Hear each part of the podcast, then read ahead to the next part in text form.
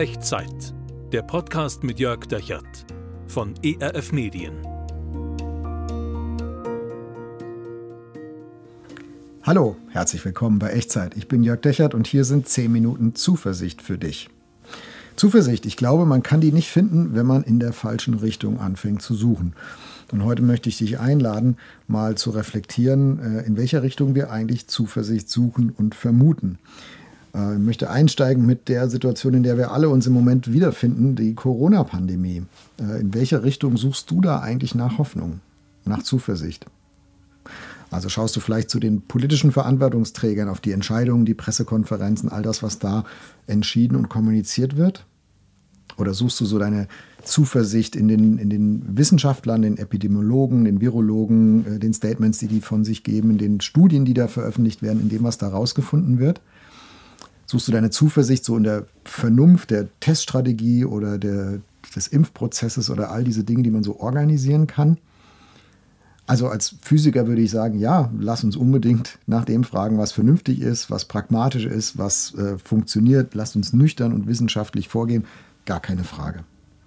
Und als Christ sage ich, für echte Zuversicht, für echte Hoffnung braucht es mehr als nur das. Die kommt woanders her. Die kann nicht aus einer Quelle kommen, über die ich verfüge oder über die eine bestimmte Profession, eine Gruppe oder ein Staat verfügt. Woher nimmst du deine Zuversicht?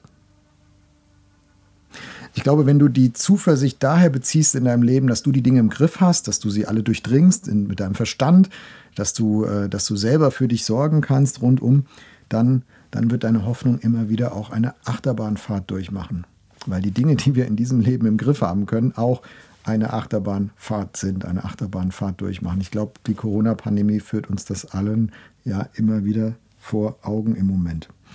Und dann, dann gibt es manchmal so diese Momente im Leben, und vielleicht kennst du die auch, wo wir am Ende mit unserem Latein sind und dann so Sätze sagen wie, ja, jetzt hilft nur noch beten. Jetzt hilft nur noch beten. Schon mal gesagt? Ich glaube, das ist die falsche Reihenfolge. Ich glaube, dass Beten nicht ganz hinten steht, so in der Reihenfolge der Hilfsmaßnahmen, sondern dass die, das Beten eigentlich ganz vorne steht. Und dass wir Hoffnung und Zuversicht haben können, wenn wir das Beten ganz nach vorne stellen. Ich glaube, das ist die richtige Reihenfolge. Und ich möchte das mit dir zusammen mal angucken in einem relativ alten Text, über 3000 Jahre alt. Und der liegt bei dir zu Hause im Regal, wenn du eine Bibel besitzt. Wir finden ihn heute in unseren Bibeln in Psalm 33. Und ich möchte gerne mit dir in diesen Text jetzt mal reinschauen. Ab Vers 16 lese ich vor. Da heißt es, ein König siegt nicht durch die Stärke seiner Truppen. Ein mutiger Soldat überlebt nicht durch seine große Kraft. Es ist eine trügerische Hoffnung, eine Schlacht durch die Anzahl der Pferde zu entscheiden und nicht ihre große Kraft lässt einen Reiter heil davonkommen. Also eine Menge Bilder so aus der antiken Kriegsführung, Reiter und Soldaten und Waffen. Und es geht um Stärke, um Macht und Kraft und Mehrheiten und, und die vermeintliche Überzeugung, dass das über das Schicksal und den Ausgang der Schlacht entscheidet. Und jetzt mal weniger martialisch ausgedrückt, ich würde sagen, ich habe über viele Jahre meines Lebens genauso gedacht. Also das, was mir Hoffnung gibt, das kann ich aus mir selber heraus erzeugen. Äh, das kommt daher, dass ich die Dinge im Griff habe und dass ich äh, die Welt verstehe und dass ich, ähm, dass ich stolz bin auf mein selber können und eigentlich brauche ich Gott gar nicht. Also das Beten, das kann sich ganz hinten anstellen. Ähm, jetzt hilft nur noch Beten. An dem Punkt war ich lange und oft überhaupt nicht. Und heute würde ich sagen im Rückblick, ich habe genau an der Hoffnung und der Zuversicht vorbeigelebt, die Gott mir eigentlich so gerne reinschenken wollte in mein Leben. Der, an dem vorbeigelebt, woher wirklich tragfähige Hoffnung und tragfähige Zuversicht ins Leben kommt. Und es ist eben nicht die eigene Stärke und es ist auch nicht der eigene Mut, es ist nicht die eigene Kraft, nicht der eigene Verstand, nicht das eigene Vermögen und nicht die eigene Vernunft. All das sind super Sachen, all das ist gut, aber all das sind keine belastbaren Hoffnungsquellen.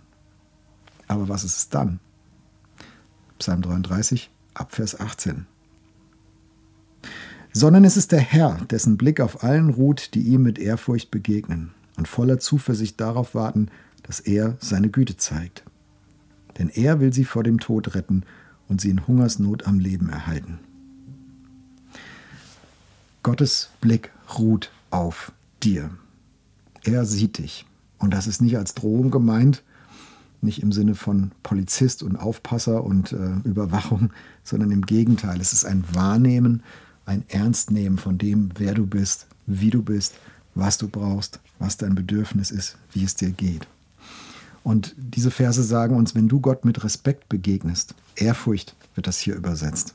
Wenn du dich darauf einlässt und darauf fest, äh, darauf verlässt, dass Gott das Gute für dich will, von Güte ist hier die Rede, dann, dann bekommst du aus dieser Begegnung, aus diesem Einlassen, aus diesem Verlassen auf Gott heraus neue Hoffnung, neue Zuversicht. Auch, auch mitten in wechselhaften Umständen, auch mitten in wechselhaften Zeiten.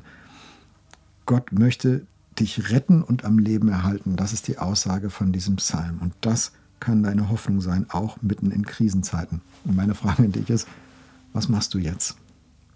Wie reagierst du auf diese Zusage? Wie entscheidest du dich, wenn du das hörst?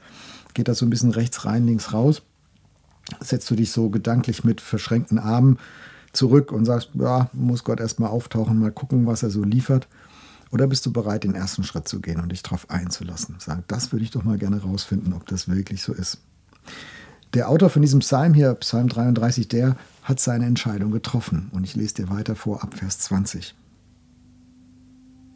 Aus tiefster Seele hoffen wir auf den Herrn. Er allein ist unsere Hilfe und der Schild, der uns schützt.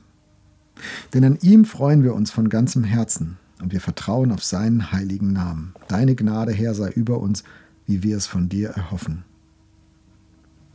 Also der Psalmist hat hier seine Entscheidung getroffen. Wir vertrauen auf seinen Namen, auf Gottes Namen. Das bedeutet, wir vertrauen darauf, wer Gott ist und wie er ist, auf sein Wesen, auf seinen Ruf, auf seine Persönlichkeit. Und ich möchte dir das zusprechen, wenn du dich auf Gott einlässt, wenn du dich auf Gott verlässt, wenn du dich an ihm freust, wenn du dich äh, ihm anvertraust, ihm vertraust, wie er ist und wer er ist, dann ist passiert das, was der Psalmist hier auch erlebt hat. Dann ist Gott deine Hilfe. Dann ist Gott dein Schild, deine Verteidigung, der, der dir in seiner Gnade, in seiner Zuwendung nahe ist und der das Gute für dich will und das Gute für dich befördert. Möchtest du das? Brauchst du das? Möchtest du diese Hoffnung, diese Zuversicht mitnehmen, tanken, darin leben? Dann lade ich dich ein, mit mir zu beten und die Worte, die ich spreche, in Gedanken zu deinem eigenen Gebet in deinem Herzen zu machen. Lass uns beten. Gott, ganz ehrlich, es ist nicht meine eigene Stärke, die mir Hoffnung geben kann. Ich sehe das. Es ist kein bequemer Gedanke, aber ich akzeptiere ihn. Es ist nicht mein Verstehen, nicht mein Vermögen und meine Vernunft, die mir immer wieder Zuversicht und Hoffnung gibt. Gott, ich will, dass du meine Hilfe bist, mein Schild. Ich will dir begegnen. Ich will dir vertrauen lernen. Bitte hilf mir dabei und sei bei mir mit deiner Gnade über meinem Leben. Amen. Ich wünsche das, dass du das mitnehmen kannst und darin leben lernen kannst, es einüben kannst in den nächsten Tagen und Wochen. Gott ist nicht deine letzte Hoffnung, Gott ist deine erste Anlaufstelle. Deine nächste Herausforderung wird ganz sicher kommen, eine kleine oder eine große und vielleicht, ja, vielleicht bist du schon mittendrin. Entscheide dich dafür, es nicht zuerst mit eigener Kraft zu versuchen und dann irgendwann vielleicht zu sagen, jetzt hilft nur noch beten, sondern entscheide dich dafür, mit dem Beten anzufangen. Nicht deine eigene Stärke soll es richten, nicht dein eigenes Verstehen, dein Vermögen, deine Vernunft, sondern Gott will deine Hilfe sein, deine Hoffnung sein, dein Schild sein und seine Gnade sei über dir. Das wünsche ich dir. Und ich würde mich freuen, von dir zu hören, welche Erfahrungen du damit machst. Wenn du das ausprobierst im Alltag, wenn du versuchst, so das Beten mal ganz nach vorne zu stellen, schreib mir doch unten in die Kommentare oder gerne per E-Mail an echtzeit.erf.de. Ich freue mich drauf, von dir zu hören. Und Gottes Segen, den gebe ich dir auch noch mit. Der Herr segne dich und behüte dich. Der Herr lasse sein Angesicht leuchten über dir und sei dir gnädig. Der Herr erhebe sein Angesicht auf dich und schenke dir seinen Frieden. Amen. Das war Echtzeit. Zehn Minuten Zuversicht für dich. Der Podcast mit Jörg Dechert von ERF Medien.